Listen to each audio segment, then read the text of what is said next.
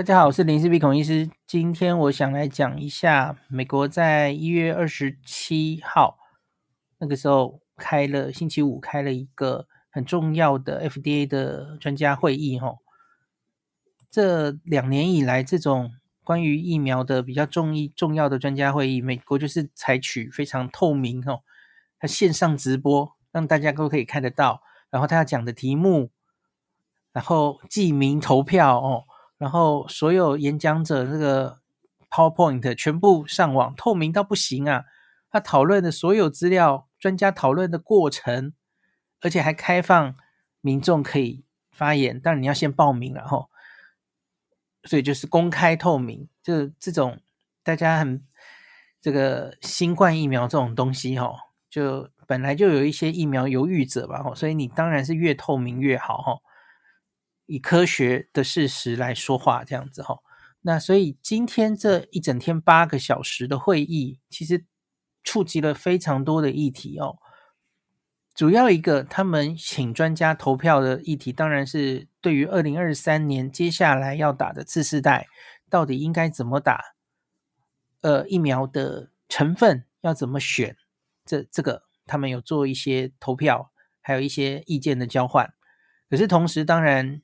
也对于一些其他的议题也有碰一下哈，最早就有回复恢复那个一下这个美国这一年的疫情，然后疫苗施打状态，然后他们有请三个厂商哈，辉瑞、莫德纳还有呃 Novavax 来讲一下他们后续有什么新的研究的进展，特别是关于次世代疫苗，还有对于新的这一些。出来的什么 BQXBB 的变种病毒，他们的综合抗体还可以有多少？哈，那下一个次世代疫苗他们有如何的准备？哦，这个其实都有请他们来报告。那另外还有一个很热门的议题，就是之前两周前吧，冒出来说，呃，FDA 跟 CDC 一起出来说，有发现 BNT 的双价疫苗、双价次世代疫苗在老人家好像发生。发生这个中风的信号有增加，那他们后续有做了一些厘清，哦，这个今天也有报，这个会议上也有报告。那所以那个我就把我看到的东西大概跟大家讲一下哈。那当然我，我觉得还有一个很重要的就是，他们也更新了一些次世代疫苗已经打了半年了哈，九月一号开始打的。所以陆续也有一些有效性的资料出来了哈。那我直接跟大家讲结论，假如你不想听落落长的东西，我把几个结论跟大家讲哈。很确定打这个次世代疫苗哈是有它的功效的哈，不管是对于住院死亡都可以有更进一步的帮助，连感染都有哦。虽然我们看美国的这。你看这个追踪的时间，美国其实已经是从最开始夏天左右是 BA five，后来到了中间有一些免疫逃逸株，然后现在应该已经是以这个 BQ 家族为主的这种时代，它其实三号还是可以防感染的吼。虽然我们觉得从实验室做起来好像有点惨，可是还是有一定的防感染的效果吼。当然会持续多久是另外一回事，现在。出来的资料大概都只是刚打完哦，两三个月内之内哦，那个有一个保护力好，可是然后大概就会防感染的保护力当然就会往下降哦。那我们要能回答接下来到底要怎么打疫苗，永远最重要的问题就是哪一群人他到底防重症的效果可以多久？可是很不幸的就是我看了一天，其实。很多报告还是缺如啦哈，我们我们在这里没有办法有那么多的资讯可以告诉大家，因为你看这个次代疫苗也不过是九月一号开始打的嘛，你现在了不起能追踪多久？儿童疫苗也是啊，哈，六六岁到五个月也大概就是那个时候开始打完开始追踪，所以这些其实都需要时间，都需要很严谨的研究。才能让我们很有底气的建议民众，我们接下来应该怎么打疫苗。那随着其实疫情好像大家越来越不在乎哈，我觉得，然后多半的人就是感染搞不好不好不止一次了，疫苗也打的各自不一样哦。这种研究是越来越难做了哦，还能有研究看，我觉得已经很令人 开心了哦。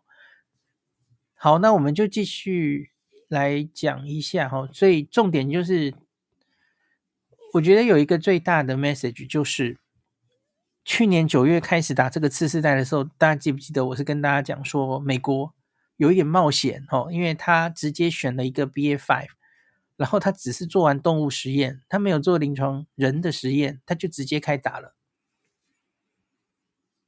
这个其实有点冒险哦。那当时 BA one 的双价反而是做完了初步的几千人的人体试验哦。好，可是回头证明了这样子的选猪、选一个次世代疫苗过程哦。六月底决定，九月一号开打。回头看来，结果应该还不错哦。它是有成效的，特别是对于最需要帮忙的免疫这个。抗体会降最快的，防重症效果消退最快的老人家族群，的确可以恢复一部分的保护力哈。我们不管从以色列的资料、美国的资料、英国的资料，都都已经很清楚的看出这些事情了哈。那所以回头就变成了之后，假如我们想要推这个这一次今天的会议，主要有一个目的就是 FDA 在规划有没有可能以后就是。一年打一针就好，那有一些人可能需要一年打两针哦。那这个观念，那可不可能照二零二二年的这个模式继续做下去？那这是今天讨论的重点哦。好，那我来看一篇比较有系统整理的哦，那个 Stand News，这个我常常每次。他们有很好的资深的医药记者嘛，吼，所以每次在 FDA 开这样的会的时候，吼，他们其实都会写很详尽的，呃，每这个会议 一天的进行的流程。我就从这一个文章来跟大家说明好了，吼。我先来念他们最后好了，最后对于这个会议的报道，吼。那它的标题是这样下的，哦，FDA advisors recommend。Updating COVID vaccines，哦，很清楚嘛，哦，FDA 的这些专家们，哦，推荐这个要更新新冠的疫苗，可是怎么更新呢？这就有学问了，哦，继续讲，哦，那他是专家会议，他们在星期四投票了，哦，那他们支持这个 FDA 提出的一个计划，哦，就是之后所有的新冠疫苗都用。最新的更新的 booster，就是你即使现在要开始打你的基础剂，第一剂、第二剂，哦，不用打那个原始的武汉出来的那株了，哈，我们就都打最新的，哈，就是 homonize 把把反正就是把事情简化，哈。那最希望最后达到的目标，当然就是一年是不是打一次就好了，哈。就如同现在流感也是这样嘛，吼，对多半的美国人来说，是不是可以这样做了，吼？那他们说做这个决定的主要，哦，一个疫苗，一种疫苗，那是一第一个，你可能可以让这个民众或是提供疫苗的人都比较不会造成困扰，吼，就简化了。欸、美国考考虑所有政策的时候，你有没有发现他们常常不希望弄得太复杂？如果美国人笨笨的，你弄太复杂，他们会搞不清楚哦。那你要简化一点哈、哦。那他们投票就是用二十一票对零票哈、哦，就都通过了哈、哦。那他们就是只是希望这个 BNT、莫德纳跟 Novavax 之后，他们。这个不管是基础剂型或是加强剂型，反正以后都用同一种成分就好了哈。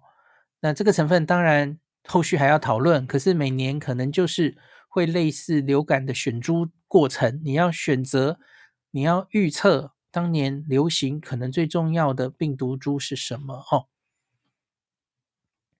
那多半的这个专家他们也支持。FDA 继续继续哈，那可能每一年要 match，你需要很多收事先收集资料嘛，吼，决定当年到底流行的是哪一株。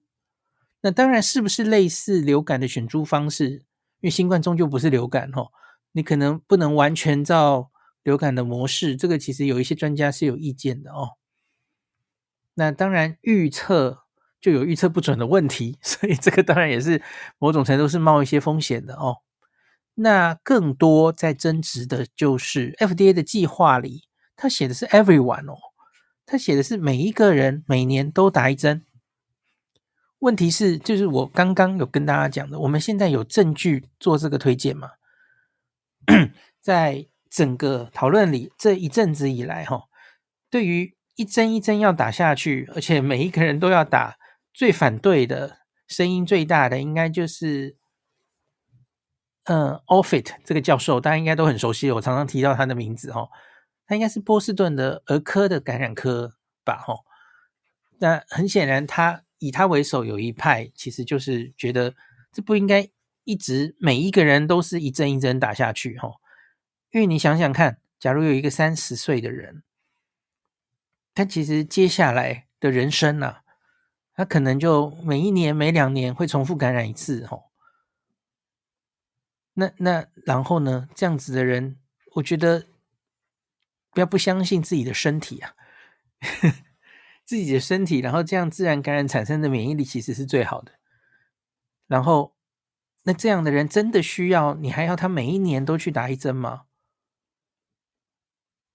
我们有多少科学证据能够建议？民众这样做，你即使这样建议，事实上也没有几个人会去打，对吧？美国是这样了哦，所以你你要做这个建议，你需要拿出证据说服我。你要告诉我打了三剂，这个年轻人打了三剂哦，原始疫苗了哦，那他自然感染过一次了。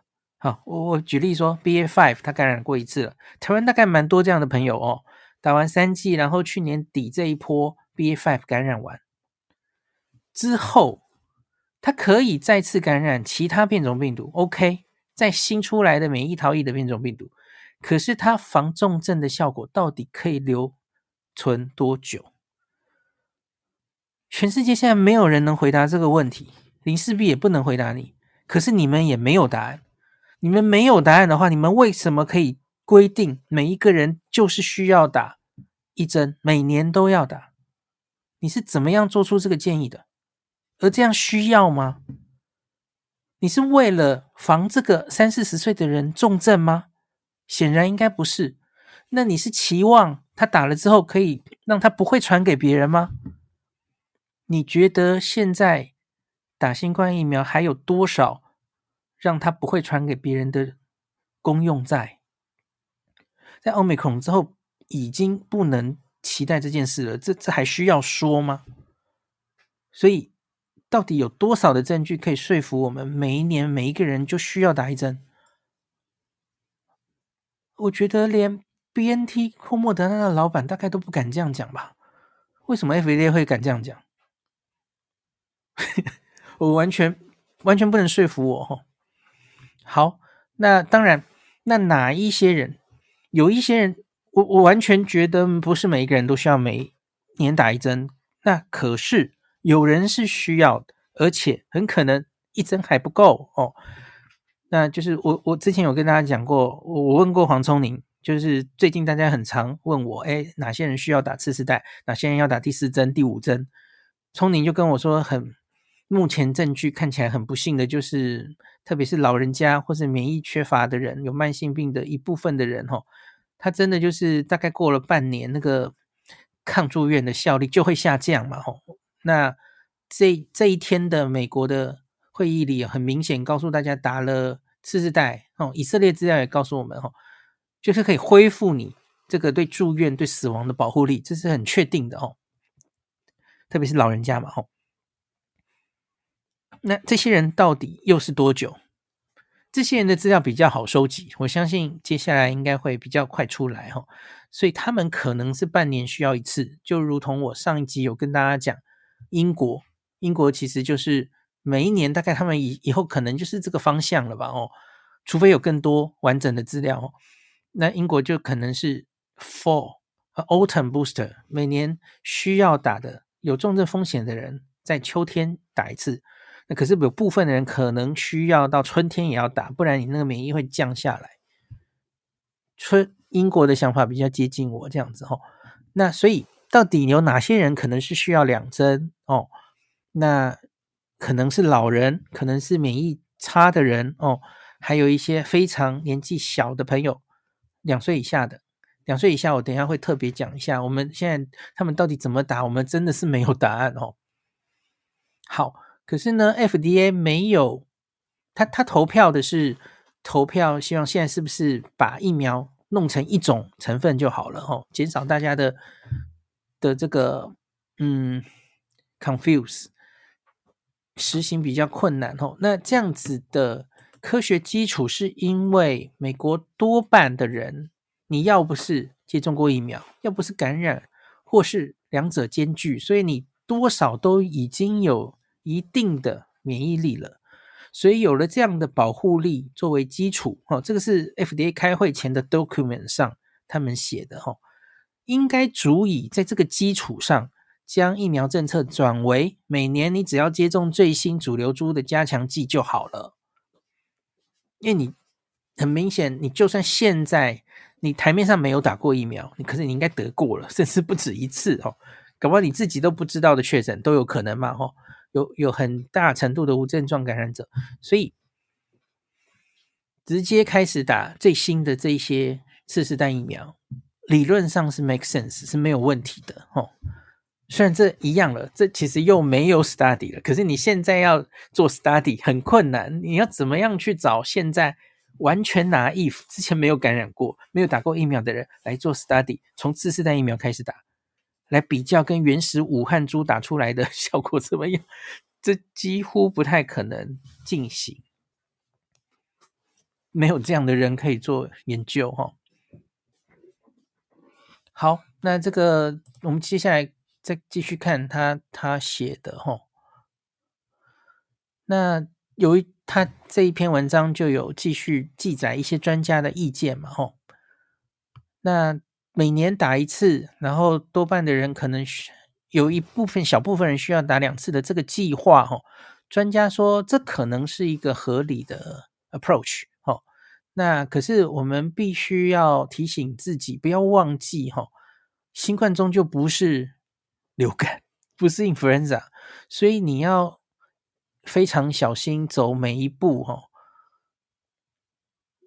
然后，因为它随时可能会有一个新的变化，我觉得大家当然就是很怕会有一个新的变种病毒，然后发生了我们意外之外的事情哦。所以我们可以边走边看，边走边调整哦。那当然，现在可能可以往这个方向走，可是。当然，不要忘记随时要保留可以调整的空间哦，这是滚动式调整的意思嘛哦。然后他说，这个美国要继续进行新冠疫苗接种计划，其实是一个非常大的挑战哦。因为其实你越往后面几针，那个越少人愿愿意打，这一定是会造成很巨大的疫苗犹豫哦。那多半的人是的确有打他前两针的 mRNA 疫苗，这是有的哦。那五岁以上，假如是说五岁以上的话，哦，有七十五 percent 的人至少都打过疫苗。那在这个，可是你假如说只是说讲了很久，应该我们看起来次世代是有一定的效果，哦。可是美国只有五，这个是五千万吧？只有五千万人，就是符合打那个次世代疫苗的，应该是五岁以上就可以打嘛？吼，只有十六 percent 符合打次世代疫苗的人有去打，哦，十六诶，很低，对不对？那我这里应该把我跳出来一下，我打那个他们有分年龄，哦，就是到底。第三季、第四季次世代，美国的打的状况是多少？哦诶，其实应该不能算打得非常好哦。分年龄的话哈，我们看六十五岁以上好了哈，打一剂是六九十五，打两剂是九十四，那打三剂的时候就掉到六十四点六了哈，这其实已经不理想了哈。六十五岁以上哦，第三剂六十四点六，这不理想。那打到第四剂更是掉到二十五点三了，六十。我我只在乎六十五岁以上，中间那些人不重要哦。那六十五岁以上打次世代的哦，我刚说全部是只有十几，对不对哈？六十五岁以上打次世代有高一点了哈，他们也是最需要打的人，没有错，三十九点六，其实不够多了哈。你假如假打更多的话，应该可以保护更多人免于死亡跟住院。虽然美国看数字，二零二二年这一年其实是还好，没有。相比于二零二一年那个很严重哦，那个死亡的数字的确非常高哦。那可是美国这里有看到另外一个他们比较担心的事情哦，他们这一年呐，两岁以下的幼童在 Omicron 的这个年代哦，那个住院跟死亡的比例其实有跳起来哦。那他是用每百万人啊，对不起，每十万人，然后分年龄层哦。我们看他的死亡哦，新冠本来就是一个年龄越大死亡越高的人哦的的一个病哦，每十岁十岁大家早就知道了嘛哦，那每十万人造成的死亡，这个是奥密克戎的时代，美国的数字如何哈？七十五岁以上当然是最严重，它是五百一十个死亡哈，每十万，然后十八到四十九岁是七点二。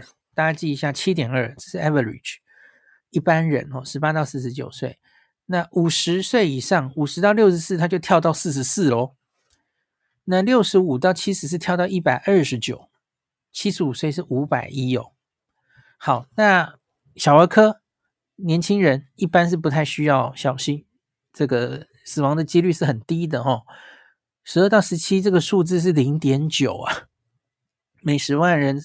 产生的新冠死亡其实只有零点九，五到十一岁是零点六，两到四十岁是零点八，可是一岁以下，我觉得这个是不是写错？是不是应该两岁以下？哦，反正他写一岁以下是三点八，哎，三点八有点高哦，很明显的比十七两到十七岁高蛮多的哦，高至少四倍以上哦。那已经是十八到四十九岁的一半了哦，当然还是比十八到四十九岁的呃中成人一般没什么事的成人是低一半，可是因为那是小朋友啊，那是小朋友小于一岁的哦。我们现在少子化这个时候，每个小朋友都是宝，小小孩因为新冠死亡，大家通常会比较不能接受哦。当然有部分可能是。啊，有一些慢性病的小朋友了，那是另外一回事。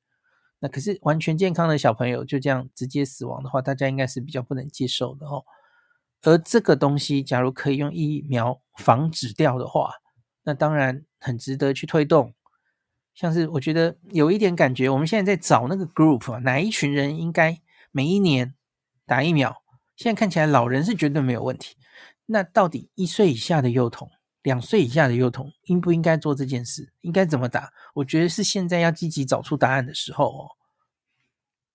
那比较烦的是哦，因为你知道，相对来说，呃，小于一岁，这个十万分之三点八，这还是很低。所以因此，你要在一个研究里面显示出来。打在这些小朋友打新冠疫苗，可以有效的减低他的重症跟死亡。那个跟你要显示出哦，一个五十岁、六十五岁、七十五岁以上疫苗有效需要的分母是不一样的哦。大家应该听得懂吧？哦，因为发生几率实在太小了，所以你就需要非常大的 database 才能证明这件事情哦。所以比较困难。这个小一岁以下打疫苗有益这件事，因为比方说我们很有兴趣的，就是台湾小朋友好像有一部分的人不是很多了哈，会发生脑炎重症嘛？那打疫苗到底对脑炎重症有没有效？我觉得台湾应该要去做这个研究，因为搞不好我们的资料会更容易显示出这件事是有效的。嗯，因为我们，呃，好，希望我们小儿科的同事 可以去做这件事哦。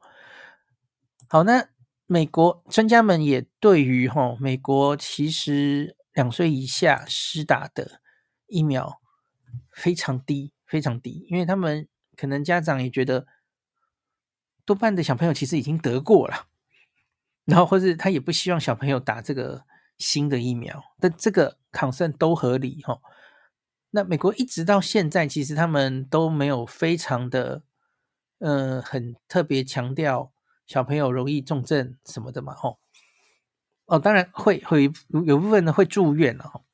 那这里有一个数字哈，这是到一月十八号之前，我们刚刚报了六十五岁以上疫苗施打的状况，我们来看一下美国的青少年以下打的几率如何好了哈。美国两岁以下，可能是最需要保护的一群人哦。两岁以下至少打一剂新冠疫苗的人只有七点三 percent，打完两剂完整疫苗的，哦，对不起，莫德纳应该是两剂，BNT 应该是三剂哦。打完完整的只有三点三 percent，这是什么数字啊？小于两岁的美国小朋友婴婴儿啊。九十二点七 percent 是完全没有打疫苗的，那两到四岁也没有好到哪去哈，两到四岁至少打一剂是十 percent，打两剂是五点一，完全没打疫苗是九十 percent。我们台湾这个四岁以下应该打疫苗的比例蛮高的，所以因为打疫苗的人很多，所以我觉得我们更应该去做一个研究来看这个疫苗的。真实世界的保护效益到底有多高？哈，既然我们有那么多小朋友有打，哈，在那美国呢，在五到十一岁的儿童又如何呢？小学生哦，也不怎么样，因为我们台湾哦，这个小学、国中、高中都是进校施打嘛，所以高到不行啊。哦，那时候家长很紧张，哦，啊，美国没有诶美国儿童这个打一剂是三十九点六，打两剂是三二点五，打到三剂只有三点三哦，三点三，低到不行。美国五到十一岁有六成的人是没有打疫苗的哦。可是对于整个国家来说，其实我就一直觉得，就如同中国现在在快速过风啊，那个。越多人越快得到之后，其实就保护了所有的人。而整个年龄层里面哦，大概从两岁到十八岁，从数据上看起来，这群人就是几乎都是轻症的人。我觉得反而应该是让他他们去得，然后保护其他的人。假如是以以这个 完全的那个。效益来说，好，当然你会跟我说不行啦，新冠不是不是得过一次就好啊，不是会不会死的问题，新冠也有后遗症啊，哦，新冠会有长新冠啊，对，我我知道了，嗯，所以所以我们才没有这样做嘛，哦，只是家长们也不用过于担心了，哦，因为目前看起来几个数据是这样哦，虽然是有长新冠，可是到了 Omicron 之后，长新冠的比例本身似乎也有降。没有之前 Delta 之前的那么数据这么高。第二个是打过疫苗的人，他长新冠的严重程度跟发生率也都比较低哦。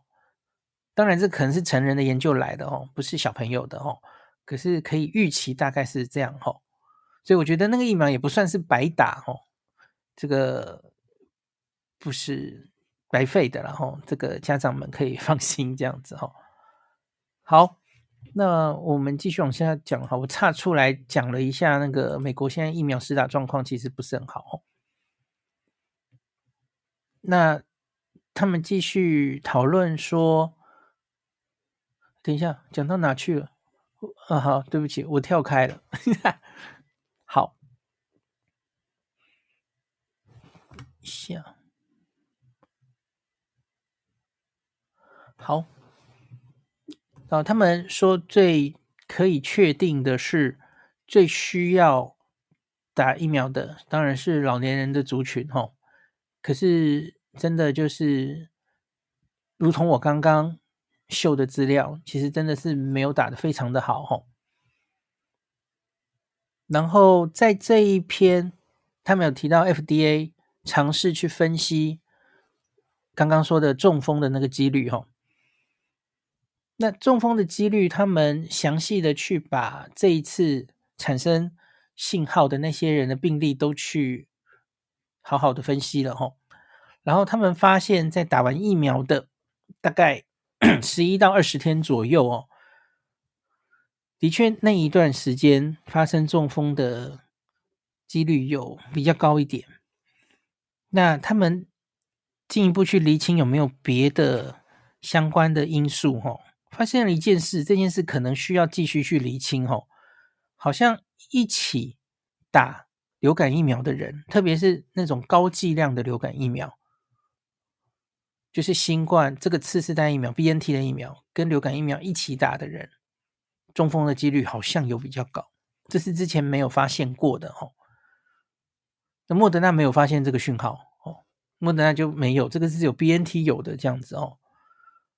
那可是他们也继续去看哦，他们发现这个中风的几率就是随着时间会不太能解释了哈。他们去抓了完全没有打疫苗的老人家，平时。你在这个秋冬这个时候打疫苗，这个时候九月一号左右，哈，每年这个时候，在这个族群、这个年龄的人，应该会有多少人中风？它的平均数，哈。那他们发现这样子，他们发现打完疫苗的十一到二十天那一段时间，在这群打疫苗的人，比平均数稍微高一点，一点多倍，哦，一点五倍左右吧。那可是，在后面，在二十到四十天。打完疫苗的二十到四十天那一段时间，结果比平均数低。诶，为什么会这样？哈，因为发现这个讯号，他们相一开始侦测这个讯号，就是因为他们去比那个打完疫苗的前二十一天，然后跟二十到四十天这两段时间相比，假如中风的几率有不一样的话，他们就会当作是危险讯号。大家听得懂吗？吼，他们是这样互比的，吼。可是他们现在就是再去，这个是打疫苗的人自己互比，可是他们去找外部没打疫苗的人，结果发现，就是你二十到四十反而是低的，所以因此你才会侦测到这个讯号，哦。所以这个到底应该怎么解释？这这还能归咎于真的是疫苗有有比较高吗？那个疫苗。有因果关系吗？现在好像看起来没有完整、很确切的答案哦。那他们其实还是这个，如同第一次开始解释的时候说，其他的资料库目前是没有发现，其他的国家也没有发现类似的状况，所以短期间内，哦，除非有更新的资料，大概还是会维持目前对于老人家。呃，施打这个次世代疫苗的建议大概没有打算改变，然后这个昨天关于安全性的监测主要是在这里哦。那安全性监测因为就是中风的这个题目，所以花了很多时间在报告。然后就有专家就问说：“哎，等一下，我们关心的心肌炎到哪里去了？心肌炎有没有后续的追踪？哦，好，特别是年轻人嘛，吼，啊，所以。”这次好像没有准备到这里，哦，好，OK，好，大概就这样。这个是整篇很快的 Stand News，把这整天的会议报告的内容是这里，哈。那我现在再回来讲，他们在会议中间的时候会记录整天会议发生的过程，哈，我觉得这也蛮有趣的。我把它弄到最前面。那我们就把今这一天的会议整个走完。好，最早就是复习一下美国现在的这个新冠疫情的状况，谁现在在生病，然后在死亡，因为新冠这个病哦。然后他就分年龄嘛，吼，就是我刚刚有说的年龄的两个极端，看起来会比较令人担心一点哦。然后这个我刚讲的只是死亡，可是你对医疗系统的影响，你不能只考虑死亡。越看住院的话，其实对小儿科造成的负担是蛮大的哦。那累积在欧米孔时代。呃，一样分年龄哦，这个也是每十万人那个住院的人数哦，每十万人。我们来讲一个，先讲最中间的十八到四十九岁的一般人哦，是每十万人有两百四十五个人住院。那五十到六十四是四百八十八，六十五到七十四会提高到九百七十七，那七十五岁以上最高哦，一千八百零三。好，这个数字。在年轻人十二、十八岁以下都很小哈。我刚刚讲的两到十七岁啊，大概这个数字在四十到八十之间都很低哦。每十万人只有这么少人会因为新冠住院。可是两岁以下就不一样了哦，六个月到两岁的婴儿，这个数字是两百六啊，每十万分之两百六。这个两百六跟十八到四十九岁一样啦。好，可是那在小于六个月就更高了哦，小于六个月是九百零二，九百零二已经跟六十五到七十四岁差不多了哦，所以不是只是死亡的问题哈，它也会造成很多人因为新冠住院。当然，你会跟我说，他们是真的是因为新冠住院吗？还是只是带着新冠住院？这可能要再厘清哦。只是可能这些资讯都有稍微清一下了吧，哈。不然会过于高估新冠病毒对于住院的影响嘛？吼。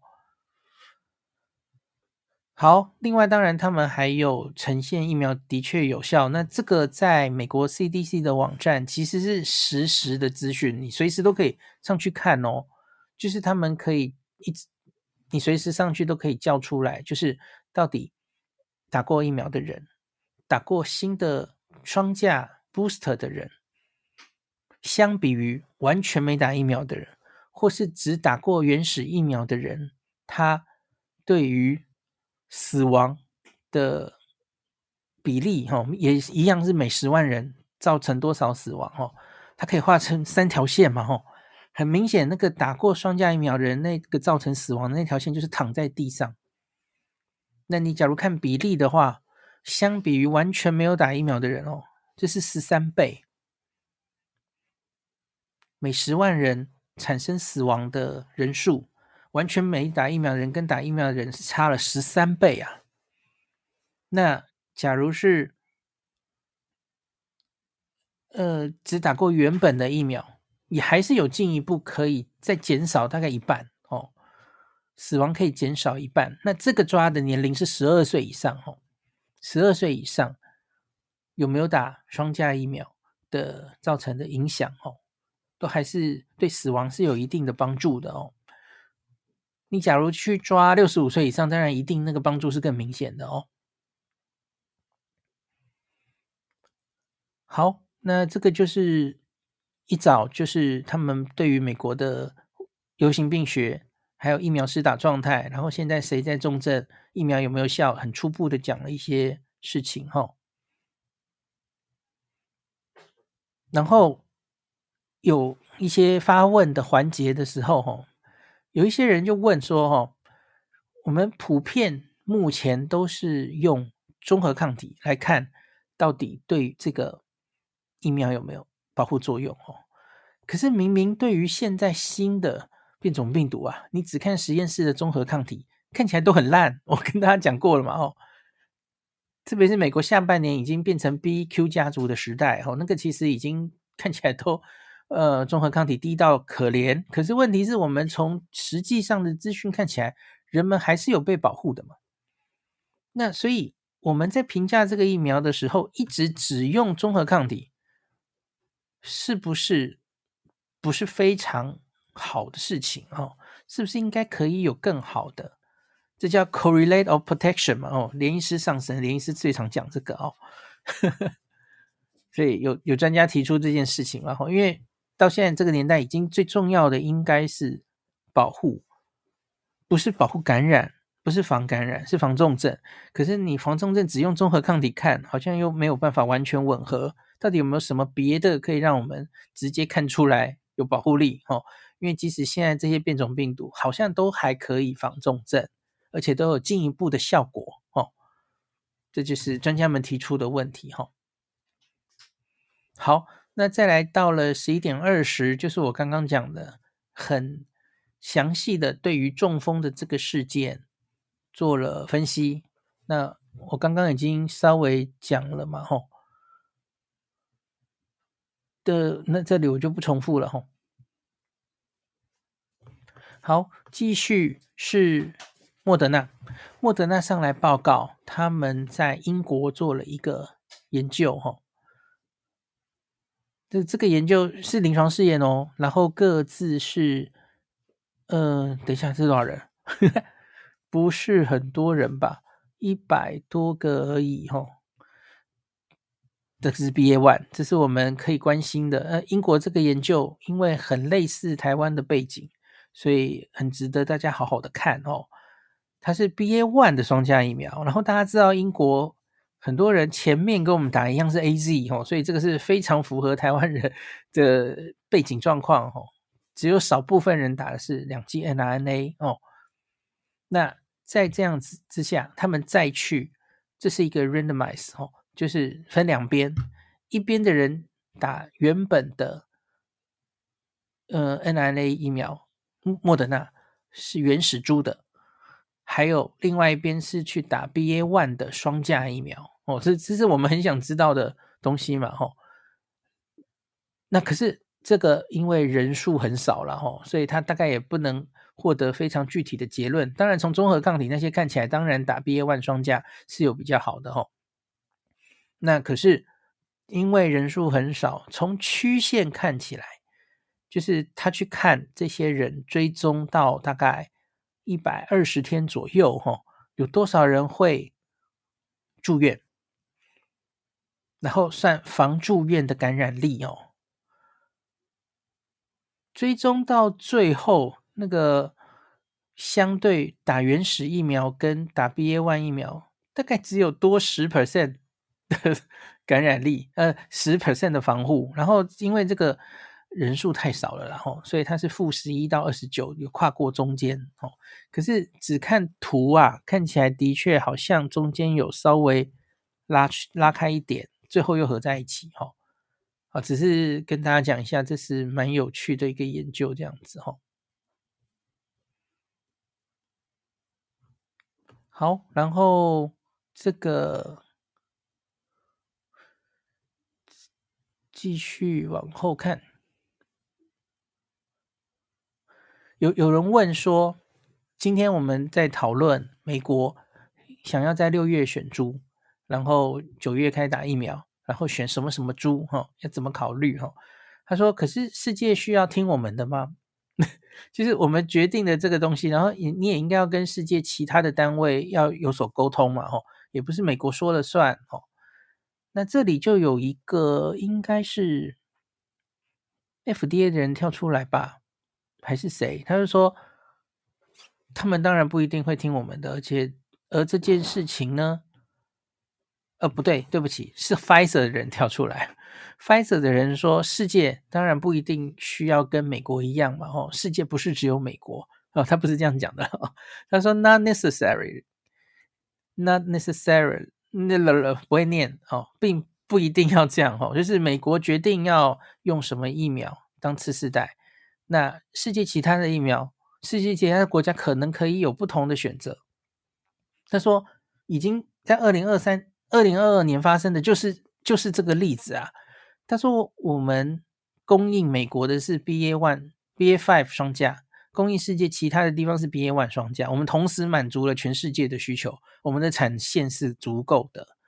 然后世界当然可以有不同的想法，美国决定要选这个，那其他世界的人选那个，可是我们都有满足大家的需求。那这件事情在二零二二年已经发生了哦，所以他说没没什么，美国决定了，全世界是不是就一定要跟的问题？别别的世界的国家也不是白痴哦，他们会自己做自己的决定。那辉瑞说他们都可以满足大家的决定，这样子哦。好，这个蛮有趣的讨论。好，再来就是到底需要花多久时间？才能更新疫苗，这就是很多专家在这一次讨论中就说：我们说这个六月决定，九月上架，这好像是为 n r n a 疫苗量身打造哈。可是，假如是 Novavax 这种次单位蛋白疫苗，它不可能改的这么快。像这一次，它就跟不上嘛，吼，不可能改得这么快的话，他们需要真的要改的话，可不可以？大概是二月，跟流感疫苗。差不多时候哈，就决定了九月要打什么，大概至少给他半年，他才赶得上哦。那那就是到底要多久？哦，那当然，不管是辉瑞或是莫德纳，回答就是我们已经证明过了嘛。我们六月你要我做，然后九月一号就给你。你假如不要求人体试验的话，我们是做得到的嘛。哦，那辉瑞就是说。一百天嘛，他们很早就一直讲一百天这件事嘛，吼，从一个选了新株之后，一百天我可以量产给你，哦，Novavax、Novavax 就没有这么可以了嘛，吼，他们就说，假如在第一季第一个 quarter 底部，那希望在三月左右就跟他们讲，哦，不，而不是六月这样子哦，需要时间哦，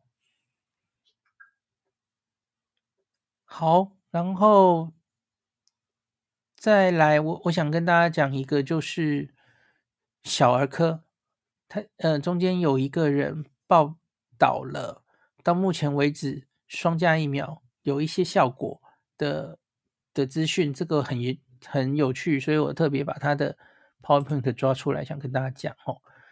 这也是一个 CDC 的人，他整理了三个资料哦。一个就是我觉得很多家长应该会关心的哦，六到四或五岁哦，打 BNT 儿童疫苗，莫德纳儿童应该是说幼儿疫苗，到底它的真实世界保护力有多多少？哦，终于有资料了哦。那它是防有症状感染的哦。我跟大家讲，因为根本没什么人重症，所以你很难侦测到重症的哦。那再来是。有一些很初步的这些双价疫苗，对于 XBB、XBB 这种比较免疫逃脱，它是不是有还是有一定的保护力哦？那最后就是双价疫苗对于重症的保护力也有初步的资料出来了哦。那我我希望这些长期追踪才能回答我们的问题哈。那大家回想一下，我去年六月。那时候，我们台湾终于也开始打儿童疫苗的时候，其实全世界，美国那时候才做出，就是补上最后一个缺口嘛，吼，那个开始儿童也可以打了，那是很后面的事嘛。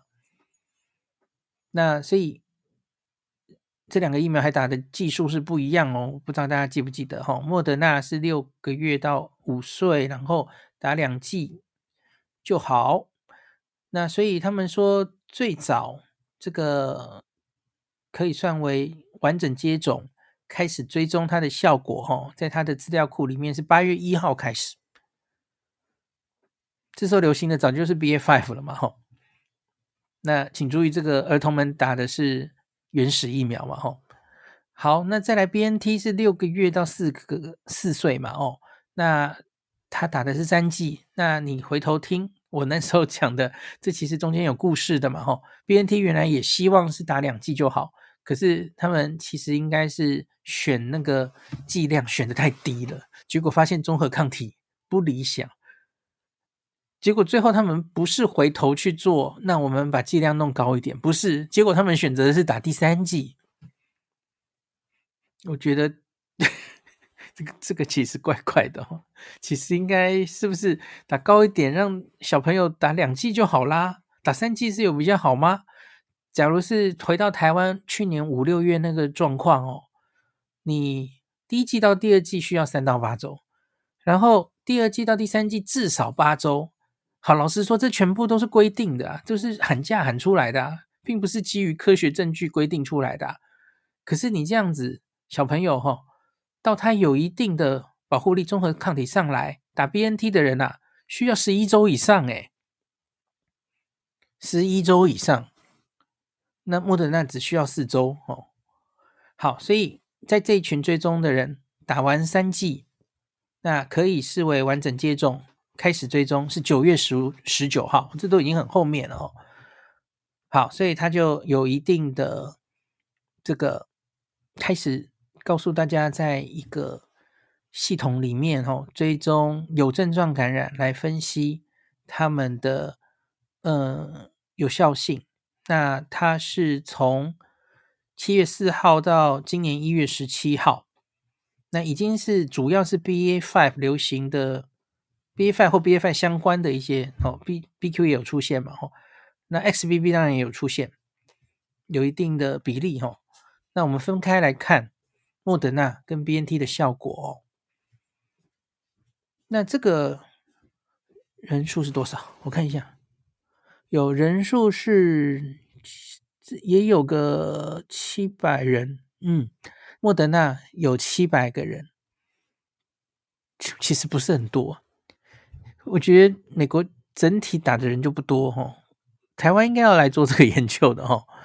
那三到他只抓三到五岁哈，然后有七百一十个人，然后他再去找，这是嗯去 case control study 嘛，然后去找对照组，然后看两边感染的那个几率怎么样哈。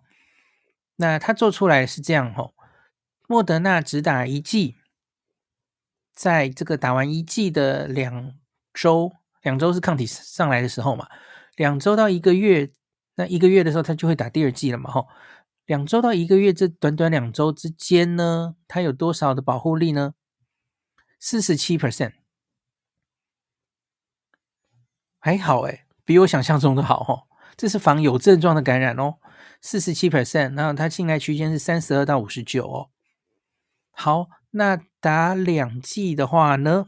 打两剂完整接种后的两周到一个月的时候，它的保护力是六十四，从四十七高到六十四了哈，四十八到七十五的信赖区间。那可是到了两到三个月的时候呢，就再过了一个月哈，那就会降到五十一去了哈。这个信赖区间是三十一到六十五。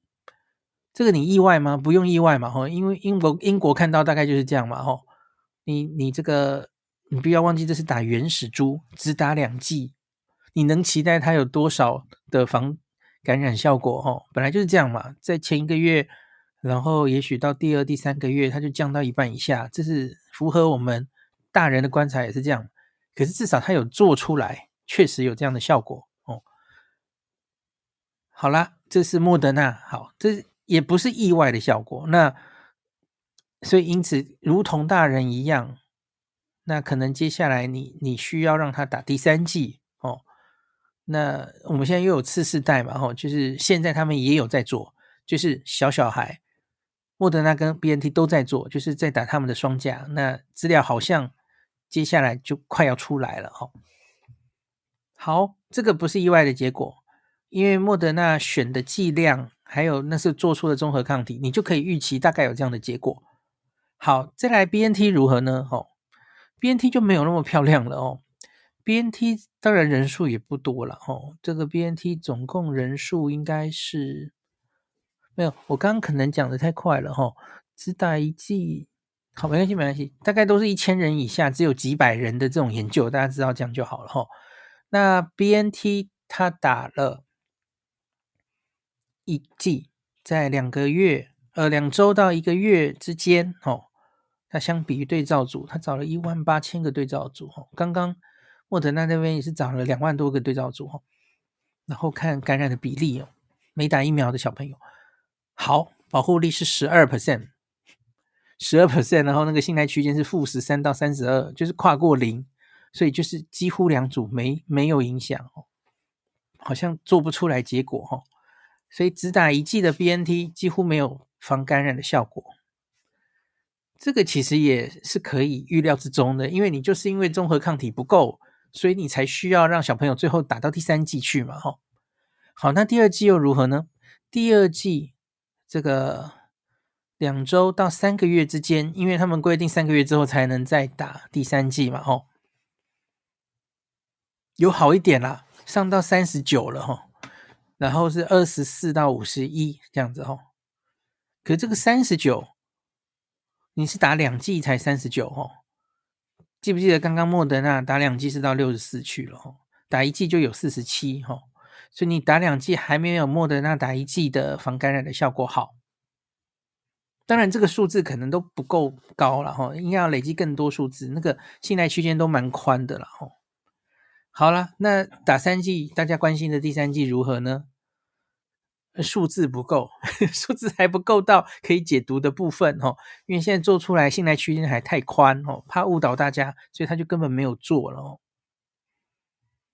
那所以打完三剂还没有答案哦，可是这个就你意外吗？不意外啊，我去年大概五六月的时候，那时候常有家长最热门的问题，因为那时候有小孩重症嘛，就有一堆。担心的家长问：“那我到底应该打莫德纳还是 BNT？” 记不记得那时候莫德纳还是先进来的？然后一堆家长想说：“我想选 BNT 神药，为什么不让我们打 BNT？”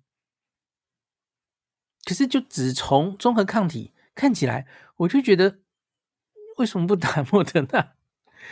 因为莫德纳可以让你很快的在打一剂的两周之后就有一定保护力效果，自从综合抗体就可以预测了。现在是保护力。证实给你看，就是这样啊！打完第二剂之后，你可以让小朋友在那个去年五六月最危险的时候，打完第二剂，就是已经打完疫苗六个礼拜，他就已经有六十四 percent 这么不错的保护力哦。你连防感染都有，我相信防重症是一定有的哦。很短暂的期间就可以让小朋友有防重症的保护力。可是你 BNT 到底要什么时候才能让他们有保护力啊？打完第三季都已经十一周过去了吼，好啦，这只是回头说一下，这是只是这个研究证实了当时去年五六月我们应该就可以看到的事情哦。可是有一些家长只是因为品牌迷失，在那边一定坚持非 BNT 不打哦，嗯，蛮怪的哦。好，OK，好，这个是小朋友了吼，然后。再来看一下 XBB 到底有没有效？那他这里的这一个研究还蛮有趣的，因为他其实没有钱去，很有趣，没有钱去把所有的那个都去定序哈。可是他做了一个我们之前在 Alpha Delta 转换的时候也做过的事哦，就是他有没有一个。呃，基因的变化，那个 BA five 是有的，然后那个 XBB 是没有的，所以他们因为有一个突变是不一样的，所以你很可以用一步就来鉴定这个美国同时流行大概就是这些嘛，吼，所以一些人的感染是 BA five 相关的，那一些人是 XBB 相关的，那他就可以用这样子来估计到底。打疫苗有没有效？然后他这个看的应该也是防有症状的感染了哈。诶，结果看起来还不错诶，因为我们之前不是一直跟大家讲说 XBB 免疫逃脱的很厉害哦，BA.5 又比 BA.5 更高一层嘛吼。诶，可是从这一个 database 看起来吼，不管什么年龄层哦，十八到四十九岁、五十到六十四岁、六十五岁以上，防有症状的感染。他这个是在打那个双价疫苗，追踪到三个月哦。诶，其实差不多诶，数字没有差到哪里去诶。SBB 好像没有这个想象中的疫苗没有用诶。哦，那我我来讲确实的数字好了哈。那个可能是 B. A. Five 相关的这些有症状感染里面呢，嗯，十八到四十九岁哈，第一个月打完疫苗的第一个月。防感染是五十一 percent，你有没有跟刚刚的小朋友差不多？五十一 percent，那两三个月还可以维持在五十二 percent 哦。那 SBB 这边是五十跟四十八，其实也差不多嘛哦。那五十到六十四岁的人，那 ABA five 这里是五十四，然后掉到三十九，然后在 SBV 这边是四十五掉到三十八这样子哦。那六十五岁我又不念了，其实数字大概都是这样了哈，大概在三个月内至少可以维持三四十 percent 的保护力。诶，什么时候我们三十四、三四十 percent 的保护力就已经满足了？这个标准掉的好低哈。可是本来就是现在防感染已经不是那么重要，就是我一直跟大家强调的嘛哦。哦，即使是 BA five 也是这样啊。哦，BA five 其实你在打完疫苗的第二到第三个月。哦，你这个六十五岁以上的人，那个保护力就会掉到三十二去啦。好，那大概就这样。那这个是防有症状感染。那最后我们来讲一下，那防这个住院如何？哦，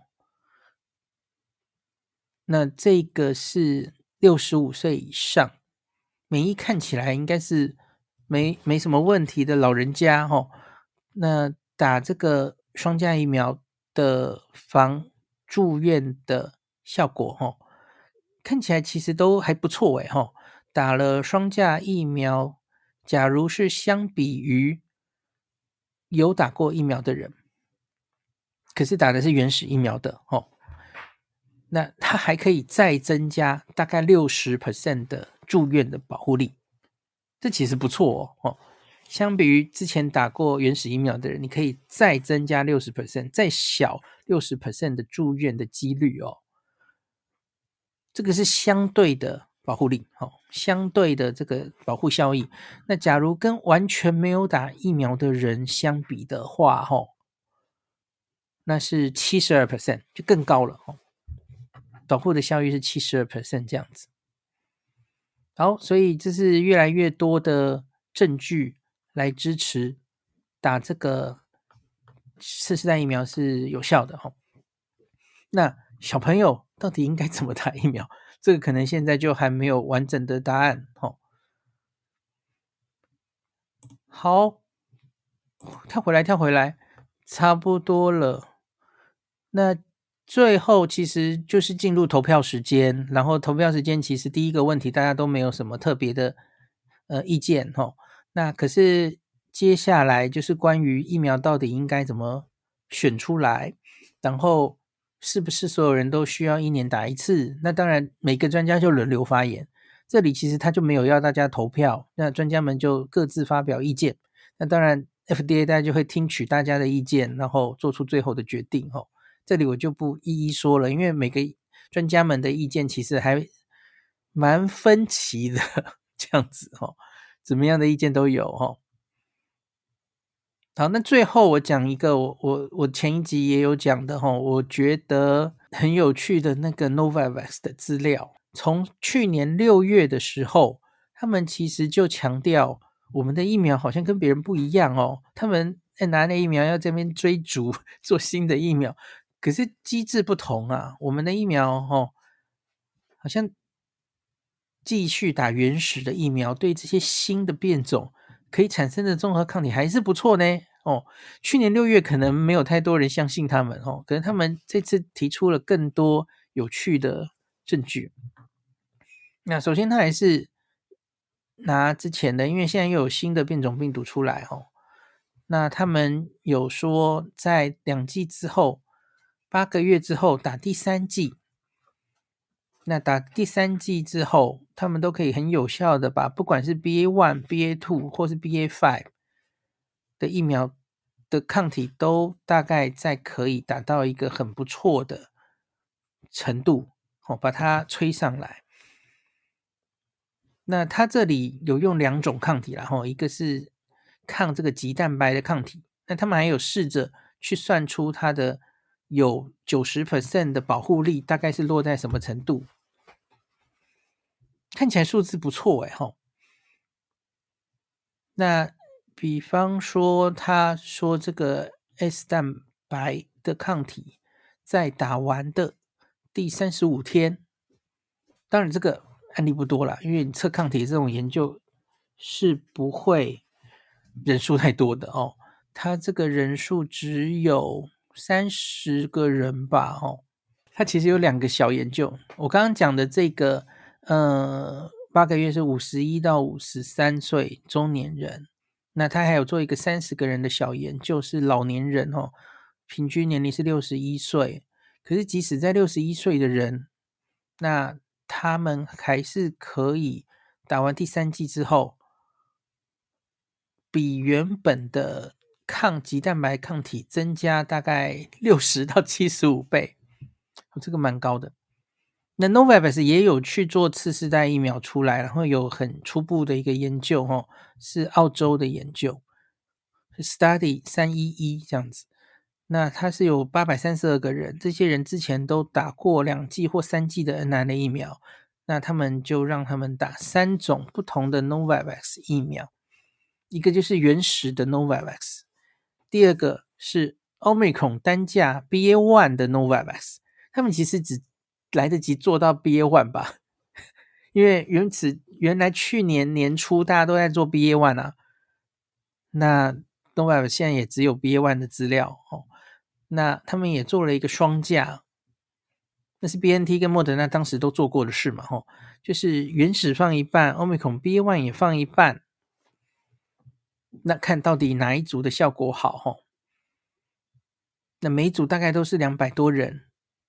那这些人之前打的吼，多半七成大概都是三剂 Pfizer，嗯，两成大概是两剂 Pfizer，一剂莫德纳哦。